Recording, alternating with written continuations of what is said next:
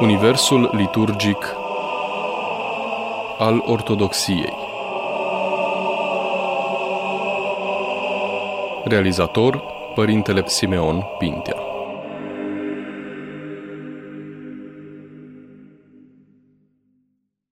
Bine v-am regăsit, iubiți ascultători, și vă spun și de data aceasta, Doamne ajută, mă bucur să ne reîntâlnim la Radio Renașterea, la emisiunea noastră de liturgică. Data trecută am deschis o temă legată de poziția corpului, de poziția trupului omenesc în timpul rugăciunii și aș dori ca să zăbovim și în cadrul acestei emisiuni asupra acestei teme. Data trecută îmi aduc aminte că am vorbit despre faptul că starea în picioare, starea dreaptă, verticală a omului este starea firească atunci când se roagă. Și lucrul acesta am zis că se vede mai ales în Biserica Ortodoxă, unde, unde nu, sunt, nu sunt bănci, nu sunt scaune, ci la slujbele destul de lungi ale răsăritului ortodox, majoritatea creștinilor, sigur dacă nu au neputințe trupești, dacă nu au slăbiciuni trupești, stau de la un capăt la altul în picioare. Astăzi aș dori să vorbim despre un, un alt gest al trupului în timpul rugăciunii, ridicarea mâinilor. Auzim în Psalmul 140, în versetul 2, în fiecare seară cântându-se la vecernie, să se îndrepteze rugăciunea mea ca tămâia înaintea ta. Ridicarea mâinilor mele jertfă de seară. Practic această, acest gest al rugăciunii ridicarea mâinilor um, este de, de origine biblică, este, își, are, își are fundament în Sfânta Scriptură, se pare că mult mai mult decât în zilele noastre era răspândit atât în Vechiul cât și în Noul Testament, așa cum vom vedea astăzi.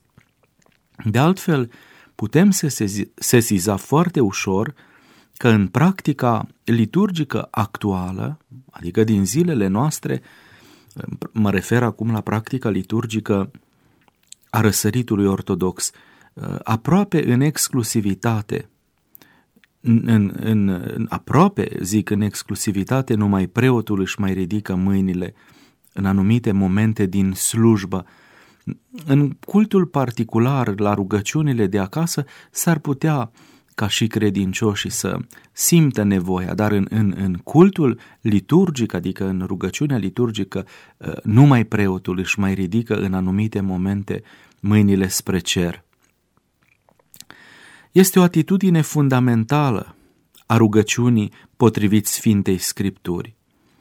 Așa cum am văzut și despre starea înaintea lui Dumnezeu, despre starea verticală înaintea lui Dumnezeu, tot așa și ridicarea mâinilor. Însă părinții noștri într-o credință nu stăteau pur și simplu în fața lui Dumnezeu, ei își ridicau adeseori și mâinile spre cer atunci când, când se rugau. Primii creștini Trebuie să fi simțit acest gest de rugăciune cu mâinile întinse, atât de caracteristic pentru ei, încât l-au lăsat să fie și reprezentat de preferință, așa cum atestă nenumărate mărturii ale, ale figurilor orante în iconografia creștină a bisericii primare. În catacombe bunăoară găsim adeseori Adeseori această imagine reprezentată a orantului sau a orantei, sigur, potrivit specialiștilor în arheologia creștină, oranta um, înseamnă, este simbolul sufletului adeseori, uh, dar uh, oricum gestul, gestul în sine redat prin, uh, prin ridicarea mâinilor înseamnă predarea totală lui Dumnezeu înseamnă în același timp și, uh, și curăția pe care, pe care, cu care vine omul, uh, inocența cu care vine omul uh, și se predă în fața lui Dumnezeu.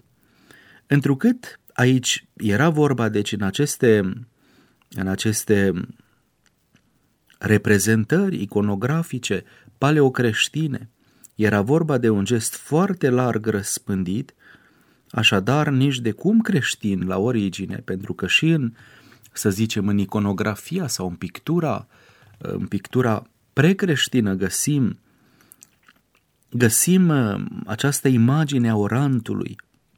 Va trebui, sigur, să ne întrebăm ce sens special îi atribuiau creștinii, în afară de sensul pe care deja l-am spus, de predare, de, de dăruire, de predare lui Dumnezeu, de curăția mâinilor, a sufletului uh, și de predare în această curăție Creatorului. În vreme ce în păgânism chiar și cel renegat se arunca cu fața la pământ în adorație înaintea idolului și își ridică mâinile zadarnic, sigur, spre acest Dumnezeu străin, așa cum, cum uh, citim în Psalmul 43, dat fiind că acest lucru mut făcut de mâini omenești îl poate ajuta mai puțin decât orice alt om, credinciosul își ridică întotdeauna mâinile sale în numele lui Dumnezeu, așa cum citim într-un alt psalm, în psalmul 62, care sigur a făcut cerul și pământul și poate, poate să facă orice voiește. Așa face el ziua și noaptea când strigă necazul său către Dumnezeu, el nu își ridică numai mâinile, ci le întinde atunci când sufletul său însetează ca un pământ lipsit de apă. Sesizăm uh, formulările pe care le spun, sunt majoritatea din psalmi. După apa cea vie a lui Dumnezeu și întrucât Dumnezeu s-a comunicat pe sine omului, întru totul, în cuvântul său, în poruncile sale, rugătorul își întinde mâinile sale și după aceste manifestări ale voinței lui Dumnezeu pe care El le iubește. Gestul ridicării mâinilor la rugăciune este așadar unul arhaic. În vechime, în vechime, credinciosul, creștinul, adeseori se ruga cu mâinile ridicate, așa cum vom sesiza în continuare. Din nefericire, din păcate, acest gest um, începe să, să fie redus din ce în ce mai mult în cultul ortodox, um, fiind redus doar, cum am spus, la anumite gesturi ale preotului, dar și acolo am sesizat mai nou.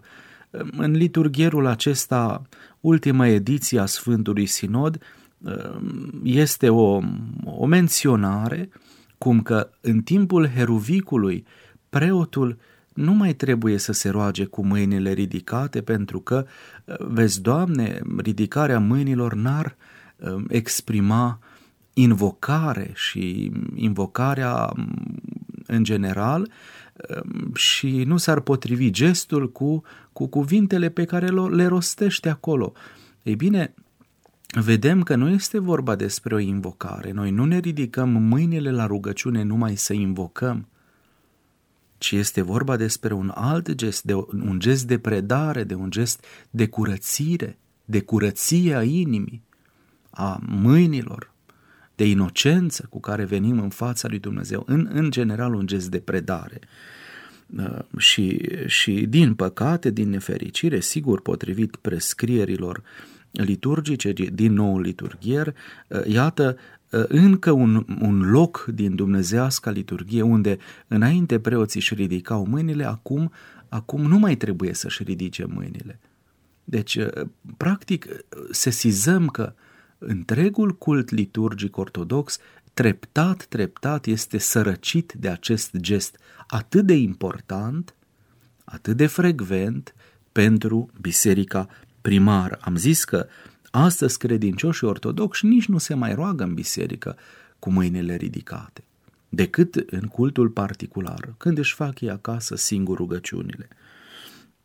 Dar pentru, pentru, pentru reprezentanți ai neamului omenesc desemnați de Sfânta Scriptură. În mod corespunzător și Domnul Hristos și apostolii s-au rugat cu mâinile ridicate. Astfel Sfântul Pavel îi îndeamnă și, pe, și el pe credincioși ca la rugăciune. Și acum uh, citez din întâia epistolă către Timotei din capitolul 2 din versetul 8 așadar ca la rugăciune în orice loc să ridice mâini sfinte fără șovăială. Vă mai citesc încă o dată ca să ni se întipărească în, în, în minte. Deci, cuvintele Sfântului Pavel, care îndeamnă pe credincioși ca la rugăciune în orice loc să ridice mâini sfinte fără de șovăială. Am zis că am luat acest citat din Sfântul Pavel, mai precis din întâia epistolă către Timotei, a Sfântului Apostol Pavel, din capitolul 2, versetul 8. O astfel de rugăciune înlocuiește în vechiul legământ orice jertfă materială. Ea se înalță ca tămâia spre Dumnezeu, iar ridicarea mâinilor este pentru el ca jertfa de seară. Așa cum auzim în fiecare, în fiecare seară cândându-se la slujba vecernii, să se îndrepteze rugăciunea mea ca tămâia înaintea ta, ridicarea mâinilor mele ca o jertfă de seară. Ca și înălțarea ochilor de altfel, în, în, întinderea mâinilor sau ridicarea mâinilor este expresia unei atitudini intime și cu totul personale a creaturii față de creatorul ei. Dincolo de acest aspect, gestul dă rugăciunii în același timp o direcție, fiindcă rugătorul își ridică mâinile sale spre cer, ca spre locul în care, în care petrece Dumnezeu, adică locul simbolic, sigur, înălțimea în care petrece Dumnezeu, respectiv spre templul, ca locul prezenței sale mântuitoare în mijlocul poporului său. Dacă ne raportăm, sigur, la, la ceea ce ne, spun, ne spune psalmistul. Creștinii fac, fac însă un pas dincolo de, de, de faptul de a se raporta numai spre locul simbolic al prezenței sale, întrucât ei se întorc nu numai spre cer, ci și spre răsărit, după cum am mai văzut de multe ori când ne-am întâlnit în cadrul acestor emisiuni că rugăciunile sunt făcute spre răsărit de către creștini. De ce? Pentru că de acolo vine răsăritul. El, Hristos, răsăritul cel de sus. Primii părinți erau foarte conștienți de semnificația simbolică a acestui gest atât de elocvent, chiar și din punct de vedere uman. Astfel, încât la începutul viacului al treilea, Clement Alexandrinul scria următoarele fraze despre acest gest. Am zis al ridicării uh, mâinilor spre cer. Într-o lucrare a sa numite stromate, în capitolul 7 al acestei lucrări, citim. De aceea, când ne rugăm, întindem mâinile, atunci ridicăm capul și ne sculăm în picioare la rostirea ultimelor cuvinte ale rugăciunii și mergem prin râvna Duhului nostru pe urmele, pre urmele rugăciunii spre lumea spirituală.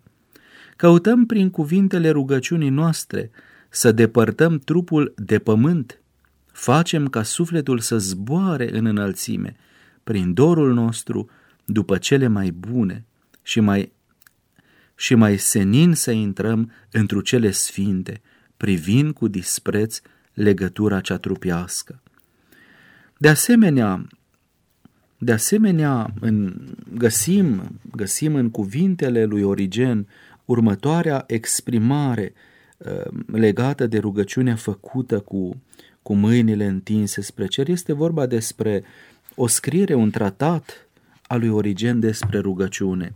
Nu trebuie să ne îndoim, zice dânsul, că din nenumăratele poziții ale trupului nostru la rugăciune, cea cu întinderea mâinilor și ridicarea ochilor de preferat înainte, de, înainte a toate, fiindcă Astfel, trupul poartă icoana însușirilor care se potrivesc cel mai mult sufletului la rugăciune. Foarte interesant această afirmație. Încă o dată vă citesc acest pasaj pentru că este scurt. Nu trebuie să ne îndoim că din nenumăratele poziții ale trupului nostru la rugăciune, cea cu întinderea mâinilor și ridicarea ochilor, de preferat înainte a toate, fiindcă astfel trupul poartă icoana însușirilor care se potrivesc cel mai mult sufletului la rugăciune. Se spune astăzi deseori că trebuie să ne rugăm și cu trupul. Este mereu se, se avem această expresie. Și de aceea se atribuie o mare importanță, desigur, tehnicilor corespunzătoare. Părinții noștri într-o credință însă voiau să spună altceva. Trupul nu stă cumva de sine, pe lângă suflet. Amândouă constituie mai degrabă o singură unitate desăvârșită. Omul întreg se roagă, trupul și sufletul, trupul punând la dispoziția sufletului mediul prin care acesta să poată face văzute, nu, însușirile sale deosebite. Așa cum zice Origen în acest caz, năzuința lui după Dumnezeu, năzuința care în sine este nevăzută. Deci năzuința este nevăzută, dar gestul ridicării mâinilor spre cer și a ochilor spre cer nu este văzută, este un gest văzut, este un gest material care ține de, de mișcarea trupului nostru. Ceea ce nu este puțin lucru, așa cum se poate vedea mai departe, fiindcă această întrupare apără atitudinea interioară de evaporarea în evanescent și în inexistent. Deci, e vorba despre, despre punerea uh, gesturilor trupului la dispoziția, la dispoziția lăuntrică a sufletului.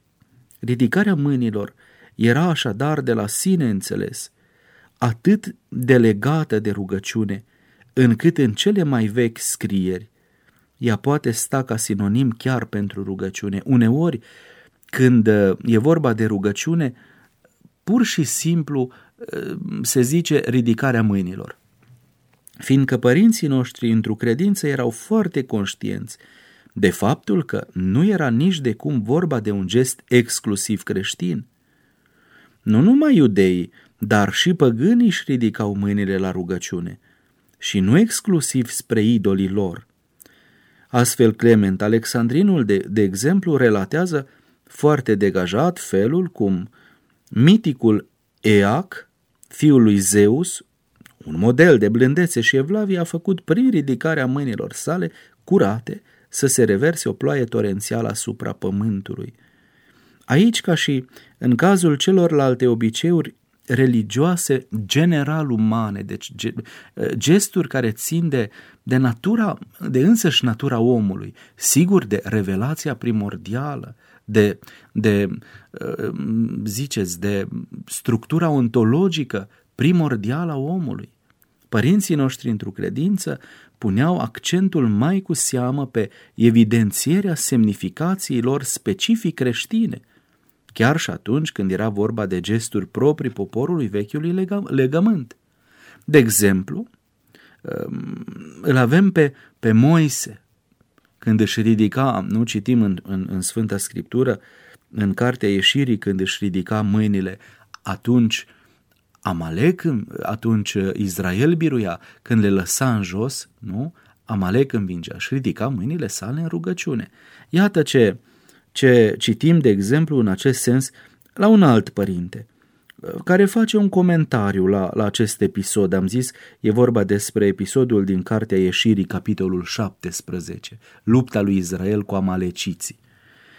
Zice așadar Nil Alancirei, într-una din epistolele sale, Moise, hierofanul, l-a pus pe Amalic pe fugă, atunci când, imitându-l pe Hristos care și-a întins mâinile sale pe cruce, își ținea toiagul său deoparte cu ambele sale mâini. De aceea și noi vom birui pe satana atunci când ne întindem mâinile noastre la rugăciune. Dacă Sfântul Moise și-ar fi ținut toiagul drept în față și nu lateral, atunci, cum atunci i s-ar fi făcut mâinile sale grele, astfel că el a avut nevoie de aron și de or să îi sprijine mâinile de-a dreapta și de-a stânga? De aceea este de mare ajutor să ne rugăm cu mâinile întinse în cruce, fiindcă așa suntem binecuvântați de Dumnezeu și binecuvântăm și pe alții. Și Dumnezeescul Moise a binecuvântat pe popor la sfințirea cortului și la înscăunarea fratelui său ca mare preot, întinzându-și mâinile sale spre cer în cruce. Dar acest gest a cărui întreagă profunzime a semnificațiilor s-a descoperit abia noul legământ, nu și are rădăcinile numai în istoria vechiului legământ. Părinții noștri într-o credință l-au găsit prefigurat tainic în chiar ordinea creației. Iată, de exemplu, în, la Tertulian, un, un uh, scriitor creștin de limbă greacă, de limbă latină, ce scrie în sensul acesta. Se roagă toți îngerii, se roagă toată creatura, se roagă dobitoacele și fiarele sălbatice și ele își pleacă genunchii și atunci când ies din staulele sau din peșterile lor, ele nu privesc spre cer cu o gură nelucrătoare, ci mugesc după obiceiul lor. Și acum e important pasajul, păsările, când se trezesc din cuibul lor dimineața, se înalță spre cer și în loc de mâini își întind aripile în chipul crucii și ciripesc în felul lor ceva ce aduce a rugăciune. Am zis că acest pasaj îi aparține, îi aparține lui Tertulian, la fel ca și, ca și Origen. Tertulian era uh, scriitor creștin, era părinte creștin și avem de la el, ne-a rămas de la el o scriere, un tratat despre rugăciune. În mod asemănător și Clement Alexandrinul vedea în direcționarea axială a celor mai vechi temple ale păgânilor, o orientare minunată, chiar dacă nu conștientă pentru păgâni, a omului spre adevăratul răsărit care este Hristos, răsăritul cel de sus. Sigur, părinții din vechime ce au sesizat că acest gest este general uman, gestul de a ridica mâinile, și mai ales atunci când implorăm, când cerem, când mijlocim, când facem intercesiune, ridicăm mâini curate, mâini curate spre cer, ca și cum ne-am întinde înspre cer ca să ne întâlnim cu Creatorul nostru. Această idee a prefigurării și a împlinirii este profund biblică, după cum arată și Sfintele Evanghelii. Sfântul Pavel vede în evenimentele și în persoanele vechiului legământ preînchipuiri sau tipuri a căror realizare o aduce abia nou legământ. În acest sens, părinții noștri într-o credință vedeau în Moise care se rugase cu brațele întinse în chipul crucii și în această obositoare poziție l-a biruit pe Amalek o preînchipuire a lui Hristos, care îi biruie pe cruce pe amaleciții spirituali, adică pe demoni. Aceasta o pricep foarte bine și demonii și de aceea ei fac totul pentru a-l sili pe rugător să-și coboare brațele, așa cum relatează bunăoară cuviosul Evagrie Ponticul despre unul dintre sfinți. Acesta însă nu le cobora nici de cum până nu-și încheia rugăciunile sale obișnuite. Amândoi știau, deci, foarte bine ce se petrece atunci când rugătorul intră în poziția celui răstignit. Și acum un, un citat din uh, patericul egiptean, de la litera de la litera I, despre Ava Iosif. S-a dus Ava Iosif, Ava Lot la Ava Iosif și a zis, Avo, după puterea mea îmi fac puțină pravilă și puținul post și rugăciunea și citirea și liniștea. Și după puterea mea sunt curat cu cugetele. Ce am mai face? Deci, sculându-se bătrânul, și-a întins mâinile spre cer și s-au făcut degetele ca zece făclii de foc. Și a zis, devoiești, făte tot ca focul. Iată ce, ce, ce uh, apoftegmă, ce învățătură profundă în, această, în acest pasaj din Pateric. Adică rugăciunea cu mâinile ridicate, mâinile avei Iosif s-au prefăcut în făclii de foc. Aceasta este acea rugăciune de foc, cum o numește Evagrie sau Sfântul Casian Romanul, de exemplu, și care îl fac pe om înger. Întrucât îngerul constă mai, ă, constă mai cu seamă din foc și îl desface de tot de ce e pământesc pentru a-l așeza înaintea feței lui Dumnezeu, asemenea îngerului.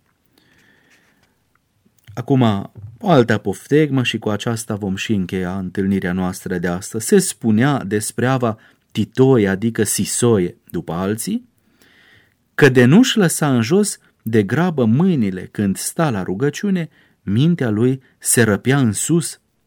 De se întâmpla ca frații să se roage împreună cu el, se silea să-și lase de grabă mâinile în jos, ca să nu îi se răpească mintea și să zăbovească în înălțime, adică să nu intre în extaz și să fie, să fie recunoscut că este în înălțime, adică este, este dincolo de această lume. Iată acest gest atât de important și pe care ar trebui să-l practicăm și care am zis că încet, încet, încet a ieșit parcă din uz și s-a redus aproape exclusiv la, la gesturile sacerdoțiului ale, ale preotului care celebrează dumnezeasca liturghie, mai precis la începutul Sfintei Liturghii, preotul își mai ridică mâinile când zice rugăciunea Împărate Ceresc, înainte de a începe dumnezeasca liturghie și de asemenea am zis că era în liturghierele mai vechi indicația că și atunci când, când se cânta imnul heruvic, Uh, și preotul rostea rugăciunea în Sfântul Altar în timpul cântării, își ridica mâinile și de asemenea când se face invocarea Duhului Sfânt la epicleză, preotul din nou își ridică mâinile. În cultul public, credincioșii, din păcate, nu mai au acest gest, dar în cultul particular, adică atunci când ne facem rugăciunile acasă, uh, cu siguranță că ne putem ridica mâinile spre cer dacă simte inima și în anumite momente ale rugăciunii chiar este indicat să facem acest gest. Vedem ce efect duhovnicesc uh, profund are asupra sufletului, asupra rugăciunii celui care se roagă. Pace și bucurie tuturor!